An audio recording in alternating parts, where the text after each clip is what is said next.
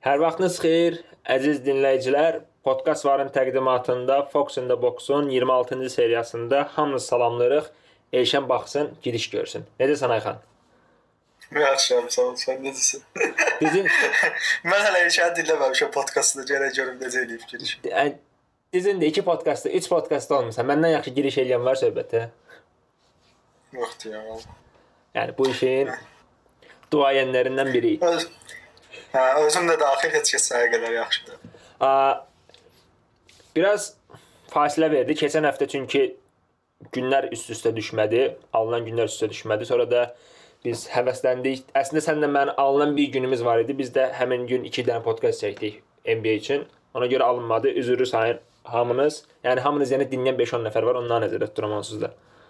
Hə, keçən həftə sən sən də 2 dənə podkast elədin dalmadan və mən də dalmadan deyəsən bir gün ikisini salmışdım. İdi? Biraz uyğunlaşdırdım. Alınmadı. Eybi yoxdur. Ötən həftə əslində danışacağımız mövzuların bir çoxu bu həftə də keçərlidir. Ona görə uzatmadan elə başlayaq. Çempionlar Liqasından gedək, sonra Çempionlar Liqasındakı komandaların liqaları onsuz da önəmlidir. Ümumi gedərik, sonda Türkiyə ilə bağlayarıq həmişəki kimi. Hə. Dünənki oyun. Yəni əslində bu sən demiş bu günə gəlib qalmağı yaxşı olub çünki Çempionlar Liqası bitdi və bitəndən sonra danışmaq daha yaxşıdır da. Hə. Və sən demiş dünənki oyundan başlasaq əslində yəni əvvəldə mən demişdim ki, sürpriz ola bilər bu oyunda. Mən yəni doğrudan Tottenhamın keçə biləcəyini gözləyirəm də. Burada da demişəm. Mən nə demişdim, yadıma gəlmir. Mənim də yadıma gəlmir. Həm yəni ümumilikdə məncə yəni rəyimiz bu idi ki, Tottenham sürpriz eləyə bilər, amma Ajax-ın eləyəcəyini heç gözləmirdim. Nəsə Ajax elədiyi saxlayaq. Şey, Danışarıq. ikinci hissəyə. Hə. Dünənki yəni doğrudan oyun çox fantastik başladı. 20 22 dəqiqəyə məndən 4 gol oldu. Sən ilk ikisini qaçırtdın deyəsən, mən birincini qaçırtmışdım. Çünki biraz. Aa, 5-ci 10 dəqiqə, 10 dəqiqəyə 4 qol idi. Yox, 10 dəqiqə 4 olmaz. 14 Dördüncü dəqiqə. gez gəl. Dördüncü gez gəldi. Yox, 10 dəqiqə 4 qol idi. Dəqiqə. Hə, hə. Uydu lap. Amma belə olub. hə. Hətta çünki elə bir hesablamışdım ki, Mən 5-ci dəqiqədə açanda 1-0 idi. Sonrasını gördüm Hə, hamısını. Yox, komanda elə bir ki, hərəsi hər 5 dəqiqə bir qol vurmuşlar da. Yəni elə Hə, bir şey. düz, düz, düz. 11-ci dəqiqədə Hə. 2-2 idi. də. 21-də 3-2 oldu. hə, Mən qarışdırdım. Hə, 21 dəqiqəyə nəsə 5 gol oldu. Yəni fantastik başladı da əslində oyun. Yəni buradan Amma görünə biraz- bilər ki, müdafiə yox idi oyunda. Hə, onu deyəcəydim ki, amma yəni 5 goldan başqa müdafiədə ciddi səhvlər oldu. Əsas Salaportun ə, City tərəfində səhvləri oldu. Belə. Yəni məncə onu deyim ki, Tottenham birinci oyunda da qatsaq, City də oradan tur keçməyə layiq oynadı. da. İndi Pepin uduzmağından biz həmişə xüsusi zövq alırıq o, heç. Amma City məncə ilk oyunda daxil olmağı turu keçməyə layiq oynadı. Amma Tottenham da keçdi deyə demək olmaz ki, Aa. pis olmadım, yəni çox sevindim. Xüsusilə də yəni Tottenham-a belə xüsusi pərəstişim falan yoxdur. Yəni düzdür, bəyəndiyim oyunçular var. Məsələn, Eriksonu çox bəyənirəm, ya Davinsonu çox, amma əsas yəni simpatiya o kluba mənə şeydən gəlir. Pochettino'dan dolayı gəlir. Hə, mənə də gəlir Pochettino'dan. Bir də yəni adamlar da oradan iki transfer mövsümünü transfer eləmədən City- City-ni keçdilər və yarımfinala çıxdılar da Çempionlar Liqasında. Liqada da, da hələ ki 4-lükdə qalacaqlarmış kimi görünür. Yəni ciddi uğurdu. Yəni Pochettino xüsusi qeyd etmək lazımdır. Özü mövsümün böyük hissəsində yəni xeyli itki ilə oynayıblar da, təkcə transferdə filandan başqa. Hə, Kane olmuyor, Ali olmuyor. Kane- Kane'in olmadığı uzun müddətli proses var. Ayso Ali çox uzun müddət olmayıb. Nə bilim. Son olmuyor bu arada. Hə, son şeyə zət gedib. Dünən- Asiya Kuboku, nəmində Kuboku zət gedib. Dünənləri sən ə, oyuna baxanda yəni bir yerdə deyəndə xüsusilə dəyişiklikdə onu hiss elədik. Sən Lorente salan dedin ki, məndə səhv dəyişiklik idi. Mən dedim ki, yəqin belə deyək də oyunun həmin zədəyə qədər olan periodunda Tottenham topu saxlaya bilirdi. Yəni qoldan sonra 3-2-dən sonra topu müəyyən qədər özünə saxlaya bilirdi. Düşündüm ki, yəqin top saxlamaq üçün. Sonra təkrar təkrar yox, daha doğrusu oyunun statistikasına baxanda görürəm ki, adam yəni ehtiyatını gətirməyə oyuncu tapmadığı üçün Lorente salıbmış. Hə, əslində birinci isinməyə şeyi göndərdi, Davidson Sanchez'i göndərdi. Sonra deyəsən üçlü oynamaq qərarından vaz keçdi, dedi ki, ondansa bu taktika ilə davam edib Erikseni geri çəkərəm və belə oynamağa çalışdı. Ya mən mən onda problem görürdüm ki, o həmin vaxtda da yazdım ki, son əşsuzları çox yaxşı idi. Müdafiə onsuz da pis oynayırdı və müdafiə arxasına atılan hər topda son təhlükə yaradırdı. Amma Lorente o işi görə bilməyəcək deyə dedim, amma belə iş elə gətirdi ki, Laurentien qolu ilə tur keçdilər də, yəni. Bu şey görmüsən? Zorla bir sər böyrüdə harasına dəydi, getdi qapıya, amma yenə də tur keçdi. Bu topazda yandıran qaqaşlar görmüsən də, yəqin ki. Hə, hə, iki də ikisini də görmüşəm. Biri 4 Biri- 4-0 yazıb 4-1 olub, biri də birisi- 4-2 yazıb 4-3 olub. Yəni də Lorentenin qoluna görə yandırmaq kifayət qədər ağır gəlir. Adam adam yəni ildə 3 qol ancaq vurar, onun da biri gəlib 13 mindən 14 min manatdan eləyib qaqaşı. Mən əslində dediyin kimi City yaxşı ona City deyəcək bir şeyim yoxdur, amma ə, əsas məsələ burada nəyə gəlir? Bunu əslində indi müzakirə etsək daha yaxşıdır. Pepin neçənci dəfə, neçənci il axırıncı çempion oldu? 2000 Deyəsən 2011-dir də, deyəsən Barselona elə deyil. Barcelona'da 2011-də o idi məşqçisi, yoxsa yox? Məncə deyildi. Yoxsa o idi? O o olardı. Sən sən bir amma yəni nəyi deməyə çalışıram? Barcelona sonrasında getdiyi e, klublara bax. Baxsaq nəyi görürük? Bavariyada, yəni gələ bilmədi o mərhələyə, maksimum yarımfinal gördü deyəsən. Sonra getdi City-də, orada da maksimum 4də 1 gəlib, görüb. Hə, yəni Bavariya çempion olmuş komandaydı özü də. O gəldi də sonra və ə, sən demiş, yəni heç Final. finala belə çıxa bilmədi. City-də də a, City səhv eləmirəmsə bu gəlməmişdən qabaq oynamışdı yarım final. Hə də Re Real'ın utduğu vaxt yəni. Hə, yoxsa Pep. Yox. Hə, yəni Real yarım finalda olub da düzdür. düz. Hə, hə. Həmin ildə də ə, ondan sonra da gəldi komanda ilə yarım final üçün görməyib.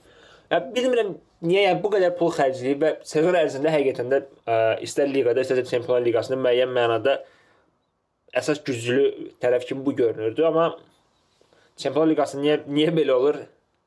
Tapa bilmirəm. Hə, yox, dediyim kimi də sonuncu 2010-2011 mövsümünü tutdu Barselonada. Bir, bir 2008-2009-da oldu, bir də 2010-2011. Yəni 10 il olacaq da bu gün sabah. Hə, yəni Ayso bu gün sabah 10 il olacaq və Pep kimi yəni son dövrlərin ən yaxşı məşqçisi falan sayılan adam üçün ə, ciddi böyük boşluqdur da, yəni klub karyera Avro klub, klub karyerasının Avropa hissəsində yəni problemləri var deməli.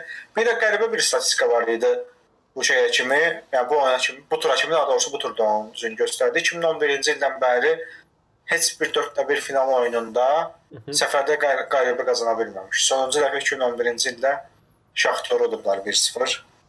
Yəni Bir də əslində burada burada yəni önəmli olan tur keçmək falan da bəlkə də yəni birinci oyunu udub, ikinci oyunu turda keçirlər falan, amma səfər oyunlarında da oradan ciddi problem varmış kimi görünür. Toto da səfərdə uduzdular onsuz da.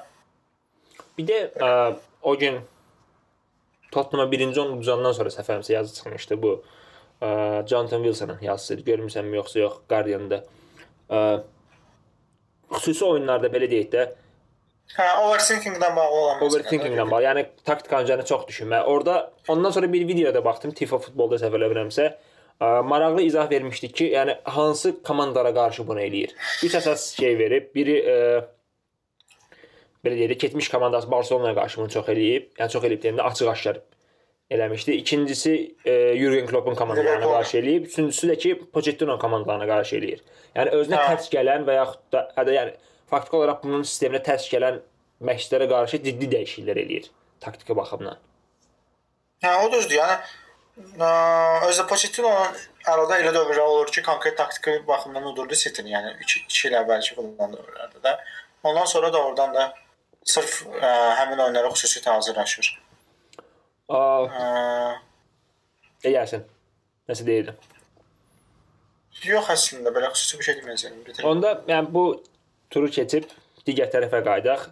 Tottenhamın rəqibi Ajax-a mən də gözləmirəm. Düzü Realı keçəcəkləri ilə bağlı müəyyən məndə şübhə və ya var idi, amma Juventus-u keçə Hə, biləcəklərini yəni düşünmürdüm. Realın ilk püşkatlarında biz ə, danışanda demişdik ki, Tərs keçə bilərdi Real orada. Amma Juventus-u Amma- heç gözləmirdik. Atletico Madrid oyundan sonra tamam gözümdə dəyişmişdi. Konkret turnirin bir növbəli favoritinə çevrilmişdi Juventus. Ondan sonra Çıxla uşaq uşağı düzdür. ay salsın, şanmış oldu. Amma da oradan Ajax yəni ilk oyun da onu göstərdi və son oyunda da yəni sıra günkü oyunda da çox yaxşı oynadı. Bəli. Yəni hər iki oyunu çox üstün oynadı məncə. Hətta oradan da Juventus açıq aşkar uduzdu Ajax-a yəni. Yəni bütün şeylərdə uduzdu. Ya, Və Amma ikinci oyunda biraz ə, Allegri-nin taktiki məsələlərdə falan da qərarları qəribə idi. Məsəl üçün Cancelo-nu oynatmamağı hal. Çünki ilk oyunun ən yaxşılarından biri idi Cancelo. Deciglio-nu oynadırsan da sən? Bütün İtaliyada Ajax ona qarşı ona belə deyək, olan münasibəti bilirsən və belə vacib bir oyuna onu buraxırsan. Sonra bu günləri bir tweet gördüm. Ə, Juventus Türkiyə səhifəsi yazmışdı ki, Hə, Alper Dəyişir Fotu ben ben ben Ayso Bentancur'u salıp yazıp şu şey e, Uruguaylı Alper Fotuk. Bir de ki- şey, Ə, mənə maraqlı gələn nə oldu? Xüsusilə ə, Dybala'nın son oyunlarda həm Atletico ilə olan oyunlarda, həm bu oyunlarda heç olmamağı Messi'nin görəsən həqiqətən ə, haqlıdırmı sualı mənim üçün vacibdir. aslında ben de yani Messi, Messi'den bu meselede biraz razıyım yani. Dybala ben de beğenmiyorum. Biraz şey Overrated. overrated olduğu over, overrated olduğunu düşünüyorum yani bence. Bilmirəm, yəni mənə elə gəldi ki, necə deyim? Yəni bu sistemə uyğunlaşmır, o sistemə uyğunlaşmır. Eşən demişəm və bu hansı sistemin oyunçusudur bu?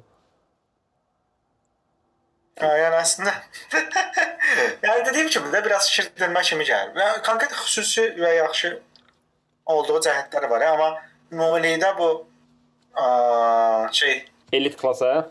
Ayso elit klasa girmir də adam. Yəni biz Dybala'nın çox vaxt belə qələmə verirlər də ki, Messi, Ronaldo alt altındakı səviyyəyə uyğundur. Nə bilim Hazardın, Salahın və sairinin olduğu səviyyə orada deyil də adam. Yəni oradan da altdadır. Qəbul etmək lazım. Neymar səviyyəsində zətdətdir. Doğrudan amma Ne- Neymar'da, həm Hazardda, Salahda, həm De Bruyne və s. bunlar hamısı çox üstündür də Dybala'dan. Bunu açıq aşkar görmək olur. Amma hər şey bir qırağa İtalyan futbol azarkeşlərinin məyusluğundan zövq aldıq yoxsa yox? Hə, təbii ki də, yəni İtalyan futbol romantikləri nə qədər ə, pis olsa bizim keyfimizdir. Yəni də Juventusun keçməyi, Ronaldo'nun belə deyək də o Türklər demişəm, mekanın sahibi simvolunu itirmək falan biraz hər nə qədər bizə Hə. incitsə də əsas günün sonunda yenə İtalyan futbol romantikləri məyus oldu deyə biz sevinə bilərik. Ya, Amma Ronaldo barədə də biraz şey oldum çünki ə, Yəni- biraz şey vardı ki Real çempion edir falan söhbətləri vardı. Biraz ya Real çempion etsə də belə çıxır ki Real da Ronaldo çempion da. Yəni bu, bu işlər qarşılıqlıdır qarşı. Bu podkastda realdan danışmırıq. Hə, Çünki elə çox danışırsınız. İndi sual nədən ibarətdir? Yəni Juventus üzərindən davam etsək, elə ümumiyyətlə seriya aynında biraz ora toxunarıq. Səncə Juventus sezonu ne, necə qiymətləndirilməlidir? Yəni bu Çempionlar Liqasında gəldilər 4-də 1 qane edəcəkmi və yaxud da Allegri-yə hər hansısa təsir olacaqmı bunun? Səsin getdi? Eşidirsən yoxsa? Hə. Hə, indi normaldır. Hə deyirdim ki, yəni Juventusun bu ə, Çempionlar Liqası 4-də 1-də məğlub olmağı və sadəcə çemp liqa çempionluğuna kifayətlənməyi ə, onları qane edəcəkmi və yaxud da sezon sonunda Allegri-ni göndərərlərmi kimi suallar var. Hə. Ə, Əslində bu mövzuda bir dəfə danışmağa çalışdıq bu ə, şey uduzanlar. Kim uduzdular onlar? Atletico. Ya Atletico, Atletico 2-0 uduzdular. Ondan sonra danışmağa çalışdıq, tur keçdilər amma artıq bitib də hər şey daha rahat danışa bilərik bu barədə. Ya da oradan Ronaldo transferi, nə bilim, uzun müddət ardıcıl çempionluğun gəlməyi, amma Avropada heç bir uğurun olmamağı falan Juventus məncə ciddi narahat edir. Onsuz da yəni o deyirlər pencəyini qoysa, pencəyini qoysa Juventus çempion olur bu saat. Ə, Və indi hazırda açıq aşkar öndadır, son oynadı düzəməklə oynamırlar heç. Amma Allegri ilə bağlı yəni sual suallar var məncə. Çünki həm ə, Morat da şeyə gedəndən sonra Interə gedəndən sonra onsuz da Interə gəlməyini istəyir Allegri-nin. Həm də ə, dediyim Avrokuboklarda uğur qazanmamağı falan ola bilər ki, Juventusdan ayrılmağına səbəb olsun, amma öncə elə səhəri günü idi ki, klub rəhbərliyi şey açıqlama verdi ki, davam edəcək Allegri ilə falan güvən verib belə elə. Bəlkə də düşünürlər ki, göndərib yerinə gətirəcəklər adam yoxdur da. Yəni Yəni də bu çempion olub, doyub yerinə gələn nə edəcək? Hə. Yəni də oradan bu dəqiqə qopsalar gətirə biləcəkləri kim var? Ağlıma sənin kim gəlir ki, bu gələr. Yəni çünki Mourinho var boşda olan belə məşhur şeylərdən, onu da gətirməzlər və ya getməz məncə. Amma İtaliya qayıtsa məncə getməz oradan şeyə. Juventusa. Məncə Juventusa getməz yəni. İkinci nə kim var ki belə. Ya boşda olan demək olar heç kəs yoxdur. Deməli hansı klubda işləyən kimisə aparmalılar, o da nə bilim. Elə ya top top klass məşqçiləri məncə qoyub getməzlər yəni Juventusa. Hə, yəni Çünki birincisi tamamilə top- liqadır. Yəni top böyük yoxdur. hal-hazırda hal-hazırda İngiltərədə də olan heç biri də klubu qoyub getməz. Nə bilim Zidane məsəl üçün boşda olsa gedərdi Juventusa. Məsələn, keçmiş klubudur və sairə də oradan ola, ola bilərdi amma Hə, o Realdan. təzə müqavilə bağladı filan. Belə yəni ağlıma gələcək Wenger variantı falan ola bilər. Yəni başqa kim var ki? belə ümid edirəm olmaz yəni. Ay sağ ol, mən də ümid edirəm olmaz. Aa, bir də seriyada əsas məsələ nədir? Bu necə deyək? 4-7, 4-8-in Çempionlar Liqası mübarizəsi çox maraqlıdır. 55 xal Milanın var və 50 xal Torino'nun var. Milan 4-cü yerdə, Torino 8-ci yerdədir. Hətta bura dirəksə Sampdoria'nı da qata bilər. Şansı var müəyyən mənada. 48 xalı var. Aa, çünki ilk Hə, amma üstü məncə ilk üstü qopub Milan- yəni məncə oradan. Çünki Inter belə dedi. hə, məncə Milan nə olur olsun düşə, düşməyə çalışacaq, yəni düşəcək orada. Bir ara formsuz dövrləri oldu, Hə, amma yəni son 4 oyundan sonra deyəsən qalib gəldilər də axırıncı turda. hə, hə, Lazio unutdular. Lazio unutdular. Yəni Lazio da əsas şeylərindən biri orada rəqiblərindən biri idi. Amma sən demiş Inter onsuz da 5 xal qabaqdadır və güman ki iki komanda onları birdən keçməyəcəkdi. Lap maksimum biri keçər və Inter 4-lükdə qalacaq. Ona görə yəni Roma, Milan və Atalanta arasında mübarizə önəmlidir. Özü bu növbəti turda şey var, Napoli Atalanta oyunu var, yəni o da həll edici Hə, olacaq. bu tur Napoli Atalanta oyunu var. Ondan sonrakı tur Milan Torino oyunu var. Milan Torino səfərinə gələcək. Hə, ümumiyyətlə məncə Milanın iki dənə çətin səfər oyunu var. Ardıcıl həm Parma, həm ə, Torino müəyyən məndə çətin Hə. olacaq onun üçün. Ondan sonraki fikstüründə baxım görüm necə qarışıqlıq var. Parma ilə səfər oyunları var və bir dənə Par e, Parma nə idi? Qarışdırdım. Fiorentina ilə ev oyunları var. Ondan sonrası məncə rahatdır Milan üçün. Yəni Milan orada qala bilər. Amma eyni eyni zamanda məncə Roma da o 4-cülüyə özünü ata bilər. Əgər baxım görüm qəliz oyunları qalmayıbsa. Bircə dəqiqə baxım qurtarım. Gör, ah yox, Juventusdan evdə oyunları var. Romanın. Və Roma düzü şans vermir. Inter Interlə səfərdə oynar. Yox, yox. Yəni Milan qalar orada. Milan uzun illər sonra Çempionlar Liqasına qayıdar kimi görünür məncə. Razıyam sənə. Onda keçək ə, nədən danışaq? Dördlükdən. E, dördlük nədir? Premyer Liqadan. Hə, Premier Liqaya qayıdaq təzədən. Premier Liqada yəni çempionluq üçün növbəti həftə çox vacib olacaq, çünki ə, City-nin iki çətin oyunu var ardıcıl. Yəni növbəti fikstüründə çətin sayılan oyunları da belə deyək. Əvvəlcə bu Avroliqa ə, Çempionlar Liqasında uduzduqları Tottenhamla oynayacaqlar. Ardınca Yəni da evdə Old Traffordda səfər oyuna gələcəklər. Aysa Old Traffordda səfər və çox qısa bir fərq var da arada. Hə, yəni 6-cı və Bir şənbə 2-ci gündür gün. deyəsən, bir də 3-cü gündür. Aha. Və yəni Liverpoolun da çempionluq səsi ümidləri bu iki oyuna bağlıdır məncə. Çünki City bu iki oyunu udsa qalan 3 oyununu da udar və çempion olar. Hə, City orada burada xal itirməsə, yəni çempion avtomatikdir və qəribə bir şey olacaq. Çünki mən Liverpoolun da xal itirməyini gözləmirəm açıq qalan oyunlarda və hal-hazırda Liverpoolun Hə, Liverpool onsuz da 85 xalı Cardiff var. Hud- Huddersfield oynayır. Yəni ikisi də udacağı oyundur. İkisi də demək olar liqa Necə? Səsim getdi deyəsən. Hava küləklidir. İnternetlə bağlı ciddi problemlər yaşayırıq. Böyük ehtimalla Cardiff və Huddersfield-dən deyildi. Ayxan danışırdı ki, oyunları var. Ona görə yəni Liverpool rahatlayacaq, amma məncə vacib ə, məqamlardan biri nədir? oyunda xal itirməyinə də o da böyük Ha, ehtimalla bu oyun olacaq. Çünki sonrakı oyunlar bölümlü falan olmalıdır. Səsin getmişdi, mən danışırdım səhərdən. Necə? Səsin getmişdi deyirəm, mən danışırdım. Böyük ehtimalla deyirəm Huddersfield. Cardiff-i deyirdin. Hə, hə. Yəni o oyunları rahat udacaqlar. Huddersfield və Cardiff-i. Qalan oyunlardan da yəni xal itirməzlər də. Orada ə, Wolverhampton oyunu falan olmalıdır Liverpool. Son tur evdə Wolverhamptonla olmalıdır, səhv eləmirəmsə, yoxsa hə, Hə, hə. Wolverhamptonlandı. Ondan əvvəlki turda Newcastle səfərindədir, o da Benitez. Benitez hoca yatar. Ha, yəni nə deyirdim? Əgər City xal itirməsə, Liverpool da qalan bütün oyunlarını utsa, böyük ehtimalla 80 99-97 bitəcək. 97 xal toplayıb ikinci olmaqda adama çox ağır gələr. hə, tam Liverpoolun çempionluğu itirəcəyi şeydir. Ssenaridir. Şey,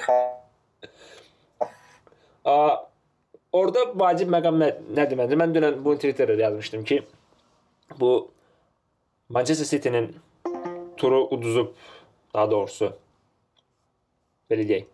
Manchester City-nin turu Tottenham e, uduzub verməyi ən pis e, Liverpoola təsir edir. Çünki e, müəyyən mənada daha çox fokus olacaqlar liqanın bütün oyunlarına. İstər United oyunu olsun, istərsə Tottenham oyunu olsun.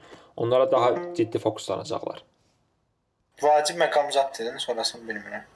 Yəni davam edirəm, problem deyil.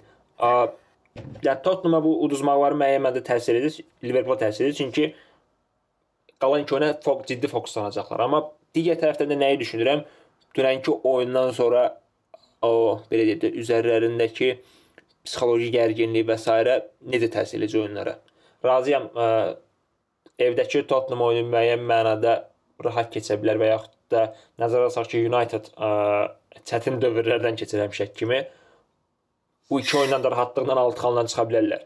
Amma digər tərəfdən də düşünürəm ki, bu psixoloji gərginlik necə təsir edəcək ev oyunlarına. Məncə yəni psixoloji gərginliyi at atmalıdırlar, çünki əllərində başqa imkan qalmadı da. Yəni heç olmasa çempionluq qazanıb mövsümü xilas eləmək lazımdır. Siz bunu da itirsələr uğursuz mövsüm hesab olunacaq onlar üçün. Amma ə, Tottenham məsələsinə gələndə məncə Tottenhamda biraz Rahatlıq. bu zəfər zəfər sərxoşluğu məsələsi olacaq da.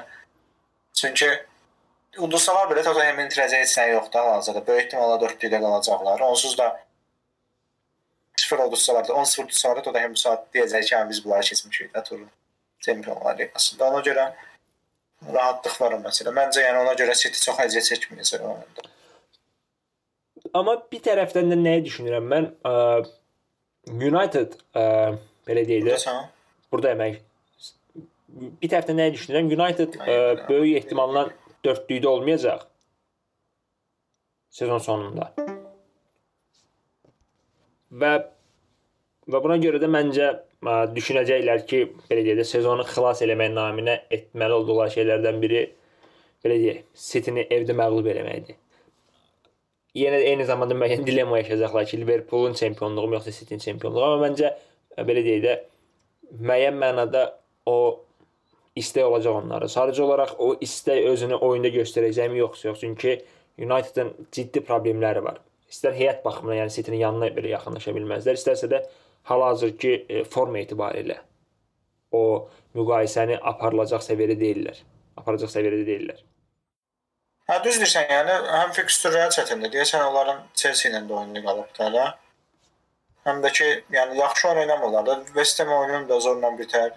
2 penal unutdular və son oyunların heç birində belə üstün oynamayıblar, heç birində də yaxşı oynamayıblar. Yəni bu Solskjaer'in ilk gəldiyi dövrdəki yaxşı fikstür və biraz da yaxşı formun nəticəsində ə, əslində çatmışlar 4-yə və iddialı görünürdülər, amma təzədən oyun keyfiyyət aşağı düşüb onlarda da.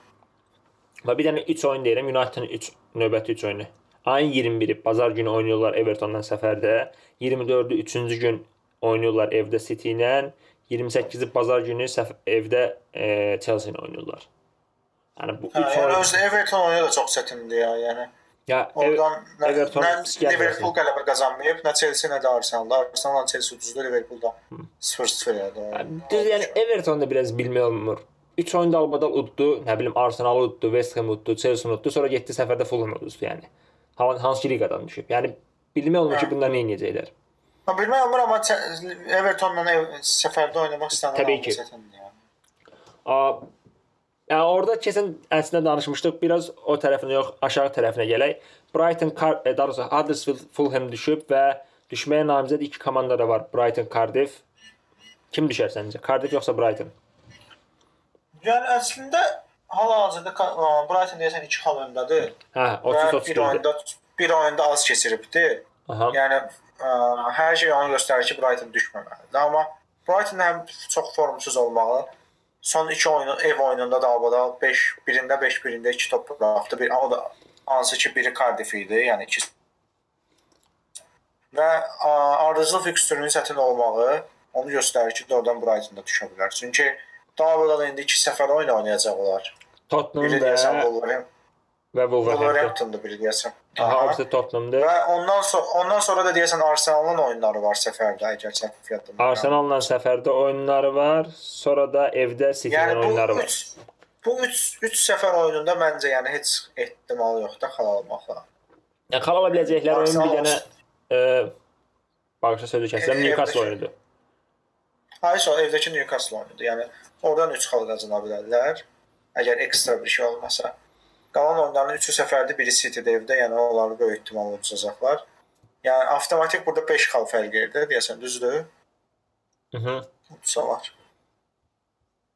Yəni deməli Cardiff o 5 xalı necəsə bağlamalıdır. Cardiffin də evdə bir dənə deyəsən Crystal oyunu var. Onu uda bilər. Də səfərdə nəsə oyunu var. Yəni onu da udsa on, o halda Cardiff qalmış olacaq. Çətindir yəni hər ikisinin işi. Evet. Hə, yəni amma Cardiff məsələn evdə Crystal-ı udar, amma Crystal-dan öncəki səfər oyunu kim idi onların? Bir də baxsan zəhmət olmasa. Bircə dəqiqə deyirəm. Crystal Palace-la Bu tur deyəsən Crystal Palace oyunları, hə? Yox. Yo, yo, yo. yo. Bu tur ev, evdə Liverpool Liverpool oynayırlar. Hə, bu tur evdə Liverpool-la oynayırlar. Fulham-la səfər oyunları var. Ayso Fulham səfəri. Bax o Fulham səfəri Crystal ev oyunundan 6 xal çıxarsalar qala bilərlər yəni. Son turda kimlə oynayırlar? Cardiff oynayır, United-la səfərdə, yəni bu oyundan xal çıxmaz. Hə, oyundan çətindir. Yaxşı, o bir qırağa biraz ara şeylərdən danışaq. PSG-nin 3 turdu oyun satmağı barəsində nə deyə bilərsən? Əslində bu yəni bu, ə, məsələni biraz Babeşlə danışdım. Babeş deyir ki, məncə oyun satmırlar, sadəcə əsas oyunçular oynamadan bazardıqları oldu, ona görə uduzdular onları. Amma Lilə filan belə böyük fərqlə uduzmaqları ə, yəni biraz da adamı şübhələndirir də. Hə, yəni dediyin kimi yaxşı olsun, oyunçuları oynatmırlar falan. Lille də yəni Lille 5 nə deyim, ikinci yerdə gedir yəni. Çempion Liqasında getməyə əsas namizəd komandadır, amma yəni Nanta səfərdə 3-2 uduzmaqları falan adama biraz qəribə gəlir. Düzdür. Onda məncə keçək əsas söhbətə. Əsas söhbət dedikdə nəyi nəzərdə tuturuq? Türkiyə liqasına. Aa, Tür Türkiyədə hələ də yarış davam edir də, yəni bu baxımdan maraqlıdır. təbii yəni vəziyyətin maraqlı olmasından daha çox son oyunlardan danışaq, bir də ümumilikdə bu derbi və ondan sonra baş verənlərdən danışarıq. Həftə sonu oyunlardan zövq aldın? Düzü yəni Fənərin oyununu izləmədim onsuz da Fənər Galatasaray oyununu. Ona görə mən həmin vaxtlarda şey izləyirdim, Liverpool Chelsea-ni. Ona görə oyun barədə çox zövq aldım falan bir şey deməyəcəm, amma derbidən addan da, yəni ə, Galatasaray Fənər derbisindən da zövq almaq olur adda. Beşiktaş Amma bu Başak, Başakşehir. oyun- Başak oyunundan zövq aldım yəni, onu deyə bilərəm. Hə, yəni Beşiktaş yaxşı oynadı. Beşiktaş da oradan çox yaxşı, çox yaxşı oynayır onsuz. Son yəni nə bilim 3 oyunda 4 oyunda çox yaxşı oynayır Beşiktaş. Yəni bu Şenol Güneş şey Hə. gələndən bəri, milli gələndən bəri başı biraz rahatlaşır. Hə. Hə, ay sağ ol. Elə daha rahat oldu. Daha heç bir təzyiq falan yoxdur. Və məncə Yəni Ad- Adam Yoyes də çox yaxşı form tutubdu. Yəni o mövsümün nə bilim ortasından falan belə oynamış olsaydı bəlkə ə, ikincilik, hətta birincilik şansları ola bilər. ay sağ ol. Yəni daha öndə olmaq şansı olardı komanda. A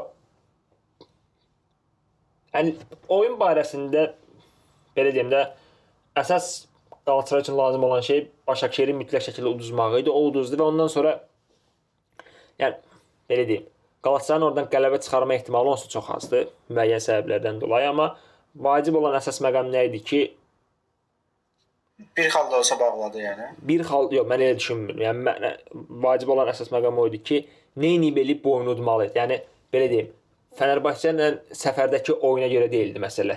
Qalatasaray üçün çempionluq daha vacib idi və çempionluğun gəlməsi üçün çünki belə deyim, Beşiktaş Başakşehir udduğuna görə Qalatasaray Fənərbağçəni Fənərbağçə və bundan sonraki bütün oyunlarını ucaydı, çempionluq avtomatik e, çempionluğu əldə etmiş olurdu. Yəni belə bir belə deyək də şansı var idi. Çünki bütün oyunları udmuş olsaydı və Başakşehir də qalan bütün oyunlarını, Qalatasaray oyunçusuna bütün oyunlarını udmuş olsaydı, xal fərqi eyni olurdu. Başakşehir Qalatasaray arasındakı oyun 2-1 olduğu üçün aradakı belə deyək, top fərqi falan da nəzərə alınsa Qalatasarayın xeyrinə başa çatır və Qalatasaray çempion olmuş orada, amma a, 10 nəfər qalmış Fənərbağçəyə, təxminən 50 dəqiqə 10 nəfər qalmış bir Fənərbağçəyə qarşı bacarmadılar. Yəni bunun faktorlarını falan bir kənara qoyuram. Nə bilim, ə, Fənərbağçə qolundan öncəki e, e, faulun olması və s. onları bir kənara qoyuram. Məni əsas narahat edən nədir? Klubun ə, axmaq-axmaq danışmasıdır. Axmaq-axmaq danışması deyəndə nəyi nəyi nəzərdə tuturam? Ə, ola bilər hakim haqsızlıq eləyib. Yəni bunun ə, davasını aparmalı olduğun yer e, klubun bu davanı belə deyək də, bir mübarizəni aparmalı olduğu yer Twitter deyil. Yəni 7 dəqiqəlik, 3 dəqiqəlik düz paylaşılan videolarda copyright veriblər, videoların heç biri göstərmir. Görmüsən onu? Hə, cavab fikir verməmişdim ona, amma yəni ümumiyyətlə bu Twitterdən videomu paylaşmaq, nə bilim eləmək məsələsi mənə çatmır. Bildikdə yəni bu var, səhvi var. Onu bilirik onsuz da. Siz bunun üçün nə edirsiniz? Ona, ondan danışın. Yəni məni ən çox narahat eləyən budur. Hə, daha isə bu epizodları hamı görür də onsuz da. Yəni bunu TV-də də görürlər, başqa sosial medianın başqa. Yəni biz bildikdə məsəl üçün Fequlin ayağını ayağına orada zərbə var idi və həmin qol sayılmamalı idi. Bunu bildik. Sən bunun üçün nə edirsən? Yəni çıxıb ə, o ikinci prezidental yardımdan çıxıramışam. Başdan xarab al bayraq. Deyir ki, əlimizdə var ə, yəni səs yazmaları var. Sonra prezident çıxıb deyir ki, yox, əlimizdə var səs səs yazmaları yoxdur. Siz bilmirsiniz nə edirsiniz? Hə, klub olaraq sizi ora ona görə otuzdurublar ki, bu klubu normal şəkildə idarə edəsiniz. O İmamoğlu demiş, yəni ha, klubun haqqını yedizdirmə, yedizdirməməyə çalışmalısınız siz. Hə, bunu Hə, ə, düzdür. seçkidə kluba qarşı və yaxud da nə deyirlər, genel kurul bizdə nə deyir? Klub şurasına qarşı İdarə ə, heyəti də. İdarə heyət deməkdir, klub şurasına qarşı bir ə, şou göstərmə məqsədi ilə azarkeşləri öz arxanıza almayın. Yəni azarkeşin onsuz da eləyə biləcəyi müəyyən şeylər limitdir. Yəni sənə gəlib stadiona dəstək duracaq. Məsələ o deyil. Məsələ o ki, sən bunun mübarizəsini ə, bürokratik yollarla və yaxud da ə, necə deyirlər? İşi masa arxasında hüquqi müstəvidə necə həll edəcəksən? Sənin dərdin olmalıdır. Yəni Twitterdən video paylaşmaq bu problemin həlli deyil. Düzdür, yəni bu sadəcə azarkeş dəstəyi almaq, azarkeşi arxadan almaq cəhdidir. Davamıncaq ki, sosial mediada yəni girib yazsınlar ki, bizə haqsızlıq oldu, ona görə düzdür onu. Hə. Daha doğrusu o da bilmədi. Hətta o da bilmədilər. Və yəni bunların hamısını rahat Amma başa yəni düşürəm. düzüb düzüb 1-0-dan sonra mən də şey idim ki, yəni hesabı izləyirdim də belə deyim.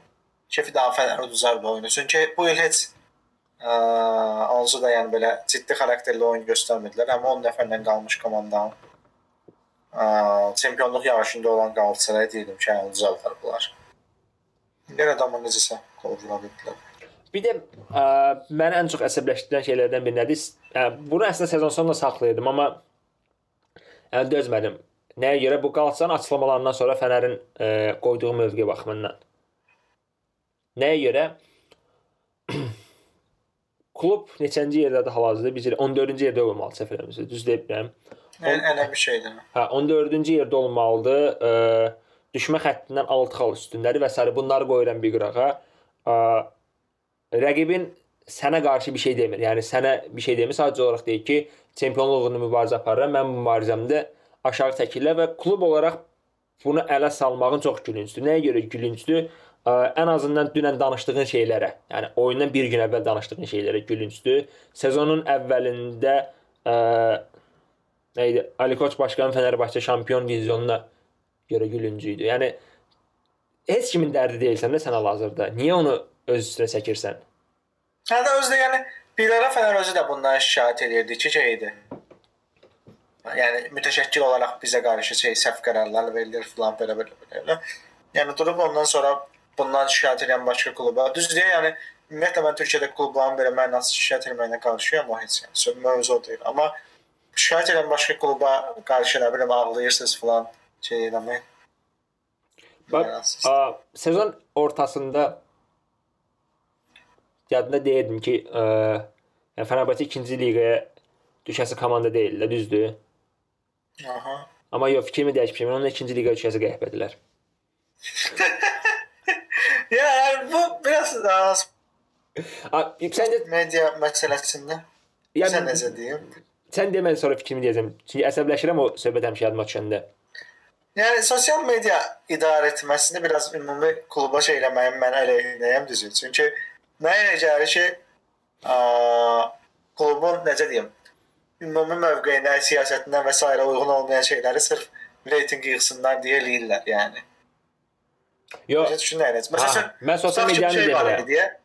Ə, şeyin şəklini paylaşmışdılar. Serdarın selfisini paylaşmışdı Hə. məsələn Fənər. Mhm. Nə o- hansı söhbətdən sonra idi o? Oyundan sonra çətin. Galatasaray Galatasaray hansı oyunu düzdü? Avrokubokda düzəndən sonra Aha. düzdü. BFK düzəndən sonra. Aha. Məsələn, ben- çox mənasızdır, amma yəni bu sırf görünür ki, yəni ümumi reytinq yığmaq üçün bu halda da, yoxsa klub klubun Ha, yox, mən ə, dediyim mövqeyini əksəriyyət sosial media belə deyim də siyasət də deyil. Yəni onlar belə deyək də komandaların bir-birinə göndərmə eləməyi falan keçirəm. Onların ciddi bir önəmi yoxdur. Əsas məni narahat eləyən nədir? Ə, oyundan sonra belə deyim. Klubun Fenerbahçe məsələn Semih kimi idi, yarımdan çıxdı. Verdiyi açıqlama və s. Hə, o, o mənasız adam da idi. Yəni o açıqlamanı verib arxasında dura bilmək Yəni mən belə deyim də o məsələni ümumiyyətlə gündəmə gətirməyin tərəfdarı deyiləm. Nəyə görə? Çünki gündəmə gətiriləndə bundan çox ziyan çəkəcək klub Fənərbağçədir. Amma madəm ki belə deyək də madəm ki nə deyirəm? Madam ki, bizə madam ki deyilir də. Hə, madam. Madam ki belə deyək də gündəmə gətirirsən, onda onun belə ə, cərimələrinə və yaxud da onun gətirəcək hüquqi bir ə, cəzaya da sinə gəlmək lazım. Çünki o iddianın arxasını doldurmaq çətindir. Yəni burada mən mü- müzakirəsini aparmıram ki, yaxşıdır, pisdir və s. Hə, amma mən də nə bilim bu 3 Temmuz FETÖ bizə kompas qurdu zad məsələləri mənim də ürəyimə. Hə, FETÖ bax belə deyim. Şey bəhanədir də, yəni bildiyin ə, onun bu olmuş arxasında- olsa belə, Onun sadəcə sığınmaq fərz eləyək ki, bu olmuş olsa, olubdu, amma bu özü bəhanədir də, yəni hazır ki və yaxud o dövrə qədər ki uğursuzluqlara gətirilən bəhanədir. Yəni bizim onda vəziyyətimiz əla idi, FETÖ kompas qurdu, biz çöküşə keçdik falan tipdə söhbətdir də yəni. bilmirəm. Yəni məni narahat Məsələn haldır demiş, ki, yəni görə ki, bunu, bunu bunun arxasını doldurmaq da olsa çətin məsələdir. bir də ki, Gərək yəni kimsə çıxıb etiraf edə də, yəni bu necə şey eləyəcəklər ki. Düzdür, yəni şey zət söhbətlər deyirlər ki, FETÖ-dan tutublandı o savcılar falan, amma Türkiyədə siyasi şeyin ə, vəziyyətini də görürük də, yəni onsuz da yəni haqlı haqsız hamını bu, bu böhtanla tuturlar. Yəni bunun hep sırf o şeydən həbs olunmağı kiminsə, kiminsə o işdə adının çəkilməyi falan onu həqiqətən ə, günahkar olmağını göstərmir. Bu saat Türkiyə hüquqi sisteminə biz bu baxımdan güvənə bilməliyik. Yəni bir də ki, belə deyim də, ə, o yəni prokurorun Fenerbahçe klubu oyunçuları ilə şəkilləri də var. Yəni elə şəkillər olmalı səfərimdə düz deyil. Yəni oyunçularla yox, deyəsən nəsə şey var idi. Futbol oynamışdılar. Yəni futbol Şey- oynamışlığı falan var. Onu qoyuram bir Yəni- qırağa. Yəni bunun haqlı və haqsızlığının onsuz da müzakirəsi deyil. Çünki əgər məsələ haqsızlıqdırsa, elə bir şeyin olmamağıdırsa, bu o deməkdir ki, ə, bu 12 Aralıq, yəni 12 dekabr söhbətləri də boş şeydir. Halbuki heç də boş deyildi. Yəni birinə hə, o birisindən yox demək də düzgün deyil. Amma bunu onsuz da bunun müzakirəsi getmir ortada hal-hazırda. Yəni niyə ona qayıdırlar? Yəni sezon əvvəlində belə deyəndə klubun ortaya qoyduğu və yaxud da vəd e, verdiyi heç bir şey eləyə bilməməyi məni biraz Ha. güldürür. Üzr istəyirəm amma şey o- o- 17 Aralıqda o şey. Hə 17 17 Aralık hə. Hə, təbii ki də onsuz da yəni onu da deyirlər ki, FETÖ şeyidir falan, amma tə, e, sərf edən şeyləri elə adlandırırlar da bu dəqiqə. Eləməyən Yəni, kimi bəyənmədilər FETÖ deyim onsuz da. Ay sağ ol, FETÖ FETÖ sıfır. A FETÖ demişkən FETÖ demişkən deyə giriş pis oldu. Yəni. Türkiyə Türkiyə siyasəti demişkən əsas məsələ İmamoğlu'nun belə deyək rəsmi olaraq Rəsmi olaraq belə də İstanbul səlahiyyətlərini alması, səlahiyyətlərini alması və onun gətirəcəyi de detallardan biraz danışaq. Çünki Ankarada biraz təsirini görüb artıq. Görmək olur. Çünki Mansur Yavaş gələndən sonra bu Osmanlı spora e elənilən, edilən bəzi yardımların limitləşdirib və yaxud da tamamilə ləğv eləyib. Hə, o şey söhbəti var ki, nə- nə- nədənsə gələn gəlirlər deyir Osmanlı spora gedirmiş, onu kəsəcəyi falan deyir. Hə, indi eynisini yəni. eynisini də köşkəyə indi eynisini İstanbulda da görərik yoxsa yox? O sualı verim.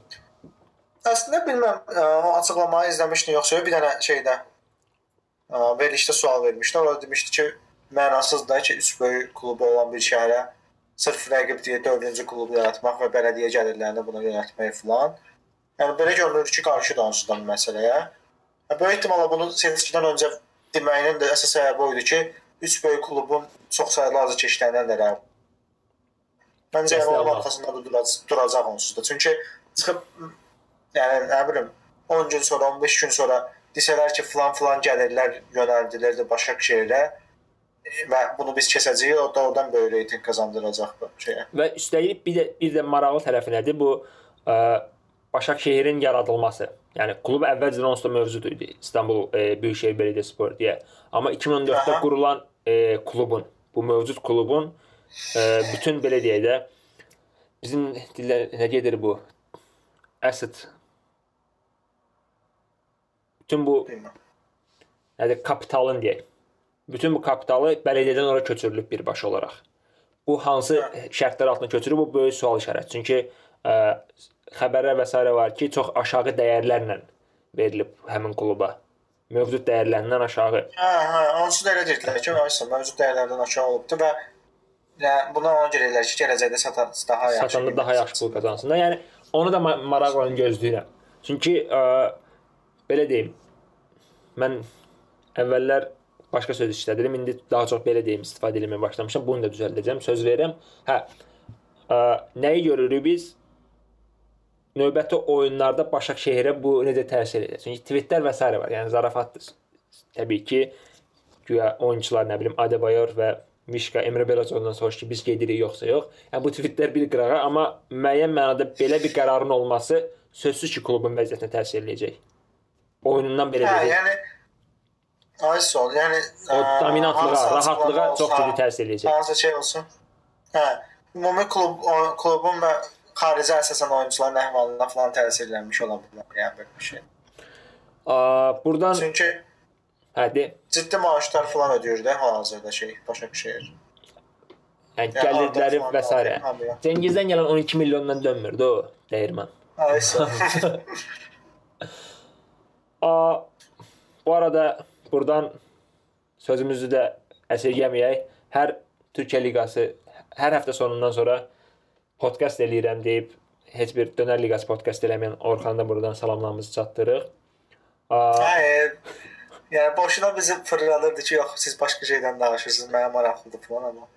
o gün o, gün- o gün də minnət qoy ki, gəlin kömək eləyin, bir nəfər gəlsin məndən danışaq falan. Qardaşım, sən getmisən, düz deyil.